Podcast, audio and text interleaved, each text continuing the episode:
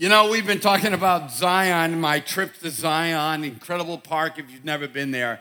And I told you about how I went to the park and I was going to get all these incredible pictures with my incredible camera, but because I was afraid of the heights, I didn't get those pictures. And that we kind of correlated that with our relationship with God. That a lot of times we try God, but we kind of go in the park, we go in the gate, but we don't actually walk the trails.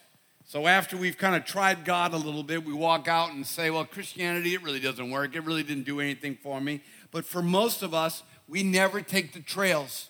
We never climb the heights. We never do the hard thing.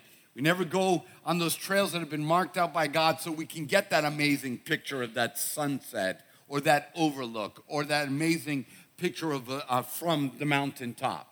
So we've been kind of learning about yeah, we may be Christian and maybe we go to church and maybe we believe in God, but, but are we really walking the trails? Because I know some of you are incredibly disappointed with God. And disappointment with God is a real thing. And there are issues about that. But for most part, when I find somebody that's disappointed with God and I begin to ask them, hey, did you take the trail to the, to the, to the right that went up to here? And did you follow the markers that went up to this part and then did you go there? And it's like, no, I never did that. It's like, oh, I read the Bible once. I'm really not too interested. Or I, I went to church when I was a kid or whatever. Let me encourage you that God wants you to, to take the trails. And yes, the trails are going to be difficult and they're going to be hard and they're going to challenge you. You know, if you're looking for a trail in the kingdom of God that agrees with everything about you, you're not going to find that trail. But it is a trail that will bring you to a place where you will experience the love and the view of God for your life like none other. And so we've been talking about a bunch of trails. We talked about the trail of marriage, we talked about the trail of following after God, and uh, today we're going to be talking about parenting. And if you're not a parent here, it's, it's not, oh, but that would have been a dad joke, wouldn't it? It wouldn't be a parent. If you're not a parent here, um, that uh, I just want to let you know that these principles apply even if you're not a biological mother or father. We have Simon Kilminster works with young men that are recovering from alcoholism. And even though he doesn't have a biological child, he has fathered so many men and women out of recovery in the hardest times, in prison, in jail, uh, in the moments of suicide. He's been there. So let me encourage you these principles do not apply only to biological parenting, but in helping anybody in difficult times of life. So, we're going to be talking about parenting, and I don't think there's anything that puts more stress on an individual than parenting. Um, and you're going to hear some things today, if you're an older parent like myself, that you, you may say, well, crap, I wish I knew that 10 years ago. Or, well, I really messed that up. Today, you're going to have to allow the forgiveness of God to flow into your life because nobody's done it perfect here.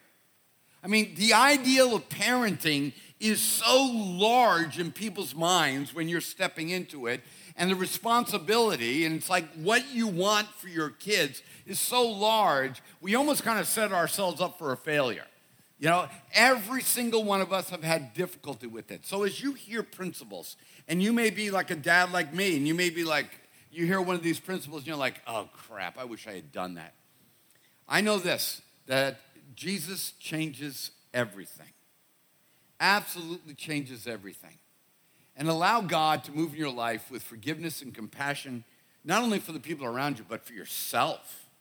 Because it's not over yet. And the power of influence you have is still continuing. So, so when we think about parenting, we have an ideal. And the Bible has an ideal that that gives that we're given from the Bible and from Scripture, and it's the intention of God. It's like, what's it all about? What are kids all about? What is being a parent all about? What are we trying to achieve? And so the Scripture gives us this ideal, this this kind of like what's in the mind of God. What's He thinking? What's He after? What what is He trying to accomplish in life? And so Isaiah gave us this incredible verse about the intentionality of God, and it goes this way. All your children shall be taught by the Lord, and great shall be the peace of your children. And it's like, wow, that's the desire of God. And when you look at that and you're like, well, that's cool. That, man, that my kids would be taught by God. I mean, by the Lord, that they would learn from the Lord. And not only that, that great would be the peace of our children. I don't think there's a parent here that doesn't wish that they could have the insight of God, that their children could know God, have the insight of God, the wisdom of God, the peace of God in their life that gave them peace throughout their lives. Every, that's the ideal. But you all know we're living in a little blue planet where the ideal doesn't seem to work out. Matter of fact, God creates Adam and Eve, puts them in a garden. They're, they're uh, uh, I was going to say buck naked. Is that, is it buck or butt? It, it, it's kind of like falling off the wagon. It's like when you're on the wagon or you fell off the wagon. I, I kind of forget because I've been on and off the wagon so many times. I, maybe I hit my head or something. But God created them. They were naked. And the Bible says that, so don't get offended. They were naked, and uh, God comes down in the cool of the evening and fellowships with them. They talk. They're not ashamed of themselves. They're not ashamed of each other. They're not ashamed before God. And God creates this place where there's flourishing. I mean, everything they plant grows, everything is just flourishing. That was the ideal. But we all know in Genesis chapter 3 that the ideal does not remain for very long. And it doesn't remain very long in parenting either. And that Adam and Eve fell away, and the next thing that we know, they're covering themselves with some fig leaves, and then God comes and they hide from God. They're ashamed of themselves, they're ashamed of themselves with each other and with God, and, and the ideal seems to be lost. But from that point on, God puts in a plan to redeem the ideal that human beings are created in the image of God, that we can flourish, that we can experience love and fellowship, that we don't have to live in shame, that we don't have to cover ourselves with our, with our success and our accomplishments. And so God created through the cross this way to get back to the ideal. Well, let me just tell you, there is a restoration of the ideal when it comes to parenting. So, what's the plan? Proverbs 22 6 gives us the plan of God for restoring the ideal. Train up a child in the way that he should go, and even when he is old, he will not depart from it. Kids aren't born perfect. I mean, I know they're cute, and they, I mean, don't you love this? I, I have a grandchild right now who is seven months old, and he still has that smell, that smell, right? You know what I mean? When you put your nose to their, their heads and you smell, it's just like, they just smell amazing, you know, and, and their breath is amazing until they eat beef. And then when they eat beef, it's funny, like everything changes. And so kids start off and you're like, well, they're incredibly perfect. They're amazing. But I'm telling you this kids, untrained, will wreak havoc on the earth and upon themselves and everyone else around them. Oh, they're amazing. They're beautiful. They're cute. But by the time I was in the three year olds in VBS, I don't know how that happened. I, I, I thought I was in, in charge around here, but somehow I ended up in the three year olds. Well, I thought it wasn't twist and turn. I thought it was, a, they say it's a twist top theme. And so by the time I was all done with, with uh, the three year olds, I was looking for a twist top. I mean, it was like these kids are, were, my daughter's looking at me like, Dad, I cannot believe you just said that at church. No, um, my, these kids, about an hour into it, I was gone. I was, I was sitting in a corner just rocking back and forth. And I was, I mean, I just couldn't. I mean, and these cute little kids, when they came in, they were done. You know, about an hour into it, they were losing their minds. I had this one little boy, I was sitting there, and he just comes over and he sits right in front of me and looks at me and then goes, yeah! And I'm like, hey, what's up? And I mean, it was just like absolute crazy. And you know, it's like, and they were only three years old. So uh, training is, I mean, genetics can do something for you. Okay, genetics may uh, get you over six foot. Genetics may make you allow you to run a sub four minute mile. Uh, genetics may give you the raw genius to understand quantum mechanics. But knowing goodness, truthfulness, compassion, and self control, those are all from God. Those are all trained. There is no child that is born of man that is born with those elements. And unguided and untrained, we will wreak havoc on the planet. So you may have loved the idea of having kids, but you really didn't sign up for the training kids thing. You know, it's like I didn't sign up for that. I love having them, but I, I, I really didn't sign up for training. Well, let me just tell you, you are never not training your children. They're watching you. When you decide to be absent from the training of your children, you have trained your child that they don't matter to you. You know, we, we train our children in everything. What we watch, they get interested in. Most kids here, hey, raise your hand if you are rooting for the same football team, college or pro, that your mom or dad rooted for. Could you raise your hand if you did? Okay. They, they affect our, you know, you watch dad watch the Vikings, then you're watching the Vikings because there's no other reason why you would watch the Vikings. I mean, there's no other motivation to watch the Vikings. I mean, I mean, otherwise you'd watch a winner. But that would go for Cowboy fans too, you know? So, um, okay, let me get back on track here. So, what am I saying? We are training our kids all the time, they are soaking it in. I, I was uh, doing a puzzle with Ireland, my granddaughter, the other day, and we were sitting there, and uh, it was hard. I mean, they, they challenge her with like Rubik's Cubes type things, and she's like three and a half, and they want her just to kind of like think uh, critically and difficultly. And so we're there, and I'm like, crap, I can't, I don't know how to do this puzzle. And so I'm kind of like doing this. And then Deanna's sitting right next to me, and she taps me on the foot, and I'm like, what? And, and I look over, and there, and there is Ireland looking at it, shaking her head like this. And then I, so I started going like, hmm, I wonder what I should do. And then the next thing you look, and there's Ireland going, hmm, I wonder what I should do. She's copying. She's not playing a game with me. She is mimicking everything I'm doing. Your kids are mimicking, you are training your children. And you're like, well, no, I don't do it. I'm just the dad. I just kind of come in, I do my, my wife does most of it. It's like, no, you're training your kids. You're letting them know what dads do. You're letting them know what a man is. You're letting them know what a woman is. You're letting them know, and I'm just going to take that turn there. The reason why we don't know what a man and a woman is is because we decided that we weren't going to train and we were going to let our children's feelings determine the havoc that we're experiencing in our society. This is not because some genetic changes happened in Homo sapiens. No, it's because parents aren't training. They're just kind of like, you can be whatever you want to be, you can do whatever you want to do. So I, am sorry I, I went down that road, but you are, you are training. And also, if you have an older child, see, my, all my daughters are in their 30s. I have one da- daughter that is, is approaching her 40s. I am as much training her as I ever have been training her. I am, I am living out before her. She's asking me about parenting. She's asking me about failure. She's asking me about success. She's asking me a lot about God. So, wherever you are in it, you are training. When you go up to your child, and I'm, I talk to fathers, when you go up, when you're here today and you're like, oh crap, I really messed up with my kids.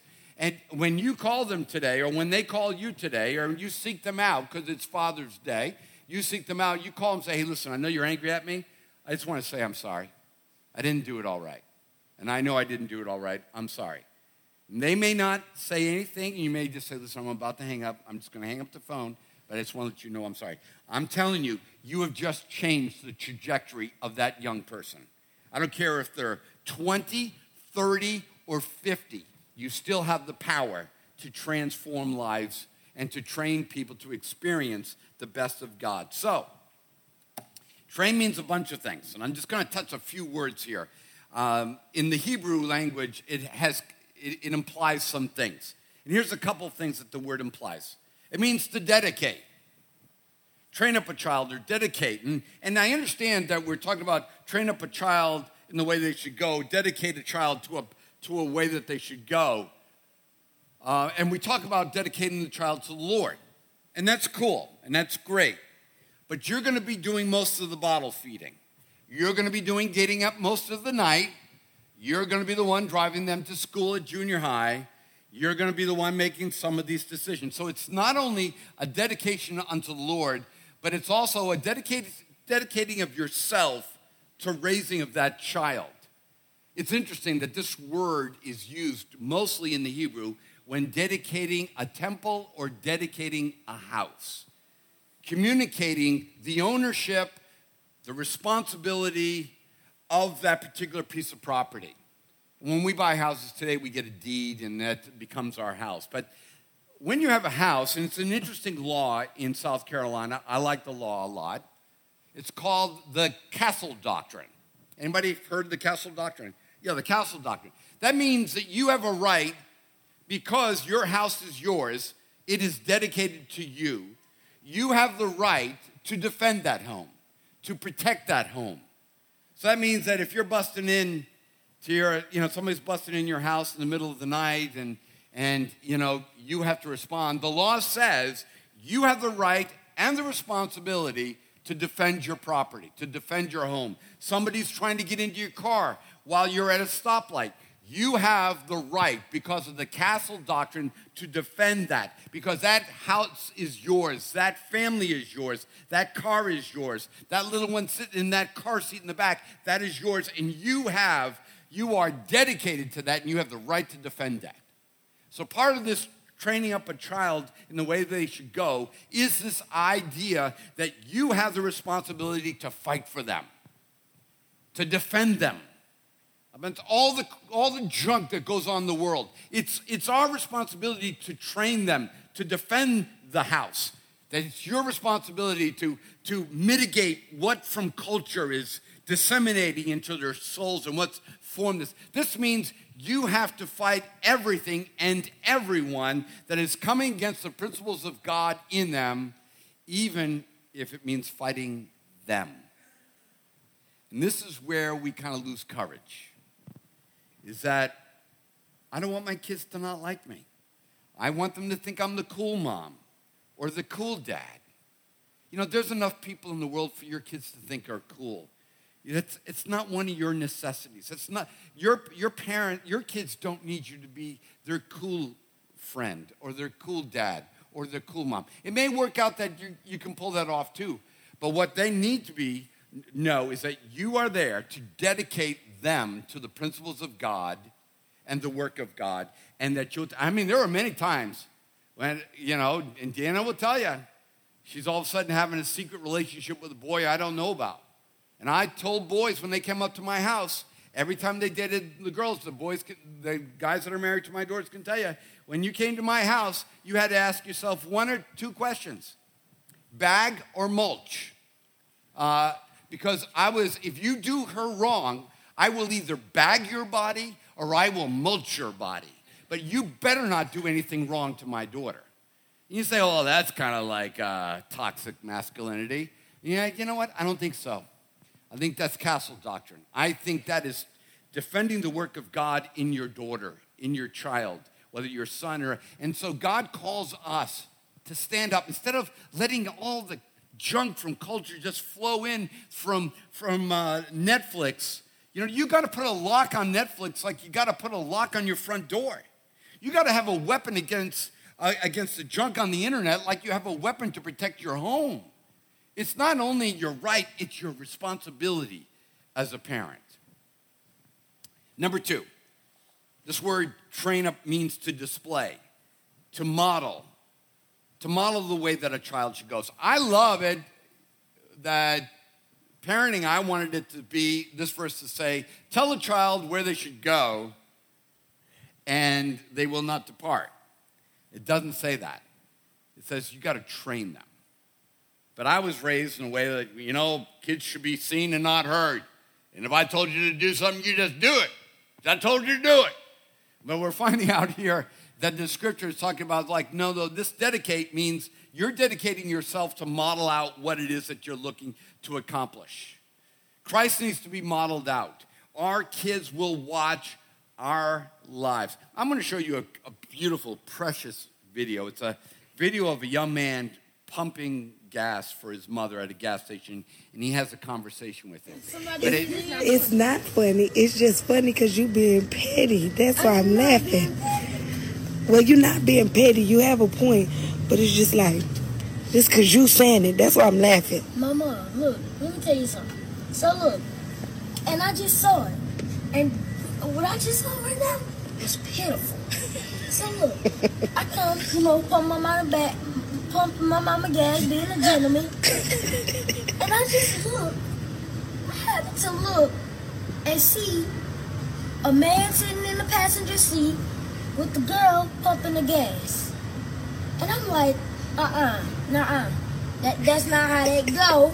The men supposed to pump the gas, not the ladies. The ladies didn't did a lot. Right. So that A man lot. needs to pump that gas Yeah, they need to get off them their butts, and pump that gas get on them two feet that God gave them, and pump the gas. pump that gas. Stop letting them women pump that gas Stop it. while you sit in the car. Yes, sir. Pitiful. Yes, sir. Oh, Childish. Uh, that absolutely incredible. You say, well, that's just a good kid right there. Like, no. That kid saw somebody. That kid heard somebody. That child had something displayed, whether it was the mom or their dad. This child was given an ethic, a quality of behavior. They saw something and they modeled it out. So let me ask you, what are you modeling it out? Because you're modeling it out if mom and dad, if you're both in the same home and you know how you argue. That's a modeling. If all of a sudden you start throwing words at each other, it's like you're modeling that. They're seeing, oh, this is how you do conflict. This is how you talk about women. This is how you talk about men.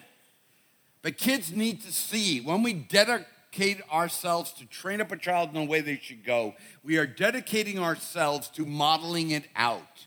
So the real question is, is what are we modeling out?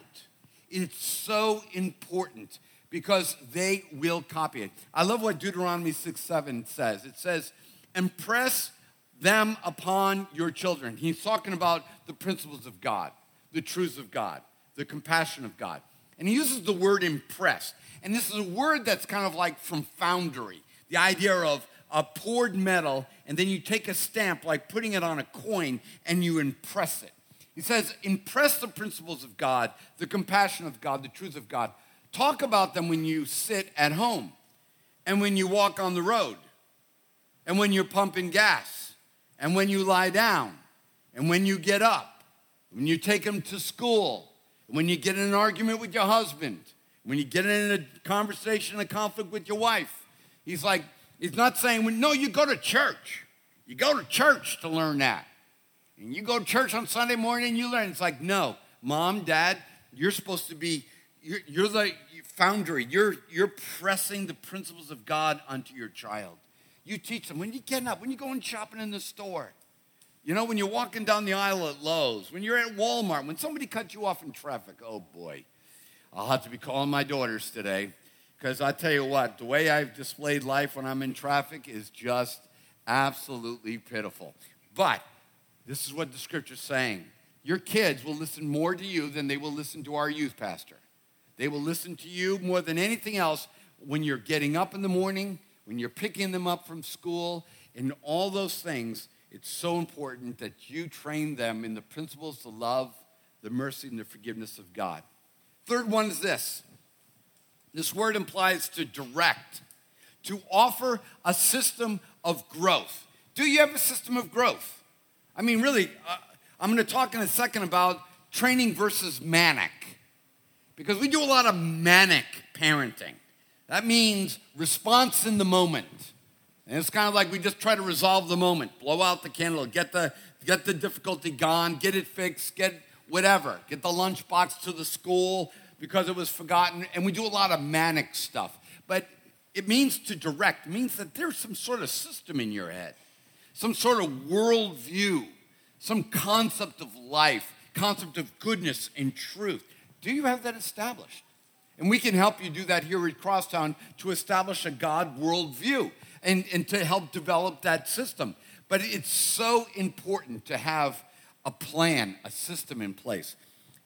God, it's kind of one of these weird stories that comes out of the Bible, and there's a few of them in there. This comes to us from Genesis chapter 18. God comes down and appears in what's kind of an angelic form, um, in a humanoid type of form. He does it a couple times. And, he, it's called the angel of the Lord, and it, but he's kind of appears to this guy named Abraham. He becomes kind of a big, big guy in the faith, and uh, he appears to Abraham. He's got two angel buddies with him. and they're kind of talking over what's about to happen next. And there's this little town called Sodom over here, and, and they got to deal with some injustice that's going on in there. And so God shows up with the two angels, and they appear to Abraham. And so they're talking with Abraham, and Abraham prepares a meal and all, and, and God and the angels are get, get up because they're about to go do what they need to do. And, and then all of a sudden, God has a conversation with the angels. Now, we know God knows what's in his head, but whenever God has a conversation out loud and like asks questions and things, he already knows the answer, but he's doing it so that we can hear the conversation. He's talking out loud so that we can learn something. But the interesting thing is that he's about to talk about, he's about to talk about Abraham. He's, and, and I want you to hear what he says about Abraham. So when they rose up, Abraham was walking to them to send them off. And the Lord said, implying to the other angels, Shall I hide from Abraham what I'm about to do? Like, he's like, We're about to go down here and do some heaven business down there. Uh, uh, this is my buddy, Abraham. I, I should probably talk to him about this. And he, listened to his logic.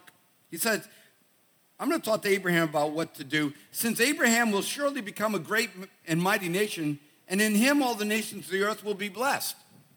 For I have chosen him so that he may command his children and household after him to keep the way of the Lord by doing righteousness and justice, so that the Lord may bring upon Abraham what he has spoken about him. I thought that was interesting. I mean, if God was walking along with a couple of angels and they were talking about you, what would he be saying? You know? Um, I mean, he'd probably be saying, I can't dribble with my left hand. Um, I mean, there's a couple things that he may be talking about. But he would he, he talking about Abraham. He's like, oh yeah, I know Abraham. We need to let him know. Why? Because he will command his kids the principles of God. What an interesting qualification for God to speak to you about things in the future. A lot of us want to know about what God's going to do in the future, what's going to happen to America, what's going to happen in our lives, what's going to happen with our children. And, God, and God's kind of like got this attitude. He says, I will tell those what is going to happen when they start happening the things I've already told them. And he says, Abraham's that kind of guy. I can trust Abraham. Why? Not because he can bench over 250 in the gym, not because he makes over 100,000, not because he's a great bricklayer. No, because he will command his children. And this word command is not this, this macho word, but it means to lay down the charge, to have a plan, to lay it down, and to, and to put a system in place. And that's what he's talking about. That Abraham parented with a mind of God, a view of God, a worldview of Christ. And he laid that down.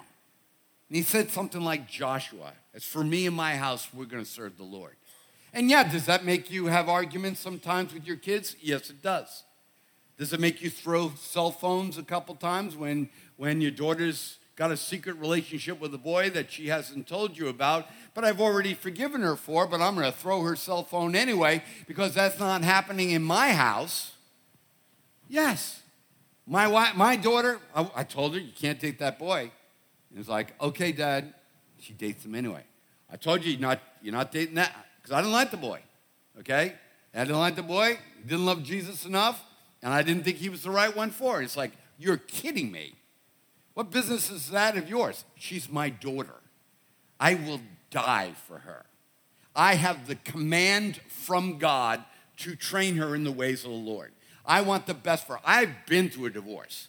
I don't want her to experience what I've experienced. I want her to know. And so, sure enough, she wouldn't listen to me, wouldn't listen to me. All of a sudden, I got that cell phone. I'm like, so this is your phone here? Yeah, yeah. And I remember checking it across the room, and it was sticking out of the drywall. I'm like, are you getting it? I am not going to tolerate this in this house. Uh, you say, wow, you're crazy. Well, you think I'm crazy? Um, my daughter leads worship here with Ricky sometimes. My daughter has a beautiful little daughter named Ireland. That's my granddaughter. Has a loving, amazing relationship with, uh, with uh, what's his name? Brian. With, uh, with See, when you're a dad of, when you're a dad of girls, everybody else is inconsequential. Okay, everybody else is just trimmings. But it's like she has an amazing relationship. Why? Because at a critical time in her life, I was willing to fight him, everything, and her to get there.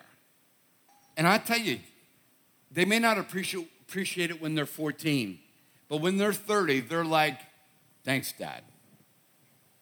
Let me move on. Number four, to discipline. That's implied in the word train. It means to make hike, uh, hiking adjustments on the trail. Ephesians 6 4 really helps clear this up for us. Fathers, do not provoke your children to anger by the way you treat them. So he's taking this macho thing and he's saying, listen, come on, you, your crazy temper, that's not what we're talking about when we say discipline. This doesn't mean you get to beat the heck out of your kids because of yours. So he's wanting to make it very clear. And then he puts the word, but rather bring them up with the discipline, the structure, the order, and the instruction that comes from the Lord. It's like you need to provide this. You need to, you need to train your children. I'm going to ask you to raise your hands. But most people here, if you have a 12 years, a 12 year old or older, have probably given your child a mobile phone. Uh, an Android, if you don't love them, and an Apple, if you do love them. But if it, but you have probably given them a phone. Now, don't raise your hand. How many of you trained them how to use that phone?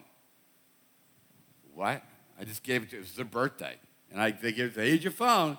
Okay, now I don't want you going to this side, this side, this side. okay? You can do, usually what we do is have a manic training. All of a sudden, you open up your 12 year old boy's phone and he's got a nudie patootie picture on it. And you're like, what the heck is this? And you yell at him and you scream at him and you tell him you can't do it. But how many of you, when you gave them the phone, you trained them? This is what we look at, this is what we don't look at. This is, oh yeah, by the way, this is a software I'm putting on it called Covenant Eyes. It will track where you go. You say, that's ridiculous. Really? Really? I mean, do you just drop a 12 year old in the middle of the woods in Zion or in, in Grand Tetons or in Yellowstone? Like, that would be interesting. Just drop them in the middle and just say, hey, I trust you. Find your way home, back to the cabin. No, you provide guidelines for a 12 year old or for a 15 year old. So let me ask you are you training them? Are you training them how to date? And here's the big problem with this one is because I know when you dated, you slept with your girlfriend, or you slept with your boyfriend, or you lived together before you got married. Okay, so you made the mistake. But mercy and forgiveness are here. They're awesome. God forgives you. Just because I went through a divorce doesn't mean I, you know, boot the concept of faithful marriage. I'm the one that messed up. She's the one that messed up. But it didn't, the ideal is still there. And so, so let me encourage you if you messed up on dating, that doesn't mean if you had a child when you were 16 and he's like, well, what right do I have to teach? my, my daughter to not sleep with a guy before marriage. I messed up and she knows I messed up. It's like, no, we're, teach, we're not teaching train up a child in your ways. No, train up a child in the Lord's ways. And part of those ways are mercy and forgiveness from God to you as a parent. And then you just impart that to your kids. You know, so it's so important. Don't just give your kid a phone don't just allow your kids to have a boy at the house or a girl at the house or stay out. There's got to be some sort of system and training that's laid out. You know, God's all important message to the future of Israel. You know, if I was a, God or if I was a leader of a nation, you know, you think about what, what's going to make a nation great or good. And so just think about it in America. What makes us great good? Strong military. Ah, love the military. Dude, man, I love it. I love high tech lasers blowing things up. I love battleships. I love submarines. And then there's the Army and the Air Force. But the Navy, I mean, the Navy is just absolutely amazing and it's powerful. We got the greatest Navy in the world and I just love it. And that's what's going to lead us into the next decade. And it's like, or, or, or it's our wealth. You know, it's, it's our money, it's our whatever. But listen to what God says leads the nation into the next generation. Hear, O Israel, the Lord our God, the Lord is one. You shall love the Lord God with all your heart, with your soul, and with all your might. These words which I'm commanding you today shall be on your heart, and you shall teach them diligently to your sons, and we can imply daughters, and shall talk of them when you sit in your house, and when you walk by the way, and when you lie down, and when you rise up. I mean, he's telling Israel, here's how you be great in the future. He's telling America, this is how you're going to be great in the future. Oh, why? Tell me about it. Is it what stock to invest in? What, what weaponry do we put on our ships? What if he's like, train up a child in the way they should go? You want to make a nation great? Raise great children. Train them up in compassion, in truth, righteousness, justice, equity, fairness, love, mercy, all those things. He's like, and because I'll tell you right now, if we fail at home in 25 years, America will not be here. It will not be here. We have confused the heck out of our kids, uh, right down to the biological definition of, of, of our species. And, and it's like, well, how do we get it back on track? Mom and dad. Mom and dad. I'm not going to get the school district to change their policy. Yeah, I'll do as much as I can. It's like, I can't fix somebody else's family. But as for me and my house, yeah, we're going to we're going to do it God's way. We're going to love God. We're going to we're going to learn about righteousness. We're going to learn about truth. We're going to learn about forgiveness and mercy. You know, that's the way that we ensure America's place on the earth will not be through our military as great as it is. It will be how we parent. That will determine whether or not America is worth saving. I know that's some really strong words, but when God was talking to Israel, his people, his bride, he said, Listen, here's how we take this thing forward parenting, leadership, training. It's important.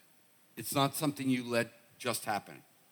If your kids are going to grow up and be jerks, if your kids are going to grow up and be lazy, if your kids are going to grow up and be drunks, and if your kids are going to grow up and die and go to hell, let it be their choice. But not let it be because of a lack of training. we we have that power. We have that mandate. We have the castle doctrine. We are to fight for our homes and for our children. And the last thing is this is to delight in our kids. You know, you get moms, dads, you get caught in getting them here, and, and I know they turn 13, you know, and it's, that's really like a weird thing. And then they become 15, and you thought 13 was weird. And then you get 15, and, and it gets kind of weird. And then they get too smart for their own britches when they turn 18, and, and you're an idiot. And uh, not that I've experienced this, but like you're a blooming idiot. And then uh, right about 25, maybe about 28, they start thinking like, you might be not an idiot. And maybe about 30, if you did it right at 35, you might also begin looking pretty brilliant. But here's one of the most important things you need to do delight in your children. Okay? Don't, don't just delight in their accomplishments. I love it when I run into a parent. Oh, hey, Paul, how you doing? Good. How are your kids? And I know they really don't want to know about my kids. They want me to hear about their kids. Uh, not always, but it happens that way. And I'll be like, oh, the kids are good. And I'm just about like, ah, oh, yeah, well, little Jimmy, he's up there at, uh, he's at Duke. He's getting his third doctorate. Uh, yeah, it looks like Apple's going to pick him up and he's going to be inventing new AI. It's going to be, I'm like, okay, all right, let's go through it all. It's like, no, celebrate your child, who they are, not their accomplishments, not how many field goals they kick, not how much they press. Yeah, you can have fun with that too. That's kind of cool. I mean, I like that. But celebrate them, delight in them. Your 40 year old child needs to know that, that no matter how far they've messed up with their lives, what they didn't become, though they told you at the age of eight they wanted to become a weatherman, and they didn't become a weatherman, you delight in who they are and what God can do in their life. There's nothing more powerful than the delight, and I'm going to say this, the delight of a father over a child. I want to, just in case you don't know what that looks like, I want to show you what delight looks in a child. Oh, that's a good one. That's a good one. Oh my gosh.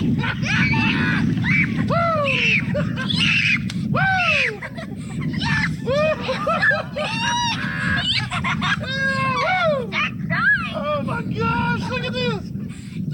Yeah. Can we weigh this one? Can we weigh it? Yeah, we'll wait. Thank you. Daddy! Yeah! Yeah! that was exciting! Oh my god! I feel so good! Oh my god. Did you hear what she said? I feel so good. Golly, you think you have to be a lot of things for your kids. Delight over them.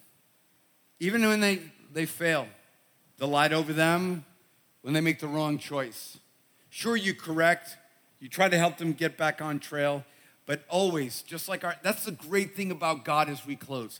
The great thing about God is I could have grown up and been a great many things. But God delights in who I am. He loves me. I am his son. I am his delight. I am his beloved. You have that powerful gift to give your child. Don't call your son today and say, So, where are you working now? Did you get that job? Just call him unconditionally and say, Hey, just want to let you know, I'm glad you're my son. And if you messed up, say, Hey, just want to let you know, I, you and I both know I wasn't a great dad. But I am smart enough to know that I'm proud that you're my child. You want to change the history of a person or a family or a nation? Delight over your child while protecting your child, while guiding your child, while training your child. It's powerful. God knew that. That's why yeah, I'll tell Abraham about the future because I know he'll raise his kids in the present, in the things of God. Father, we thank you so much for your love. Thank you that for all of us here that have kind of messed this up and we've screwed it up, just like Adam and Eve, you didn't just kick him out of the garden, you low life loser, drop out, you drunk, get out of my garden. Yes, they may have messed up the garden, but Adam and Eve did not leave the garden by themselves. God went with them. God, please help us not to leave our kids by themselves. But may our prayers, our training, our words of encouragement, our challenges, instruction from the Lord. May our example, may it go with them. And God, for anyone here that's like me that fell short of this ideal, forgive me and lead me to a place of restoration with any of my children where I have failed them. But God, just because we may have failed, that does not mean the ideal is no longer. Through mercy and truth and love, we go back and we train our children to be what you want them to be. So as we eat the bread and drink the cup, we are reminded that we are always invited back to the table. And may this be a reminder that we always invite our children, no matter what they've done, back to the table.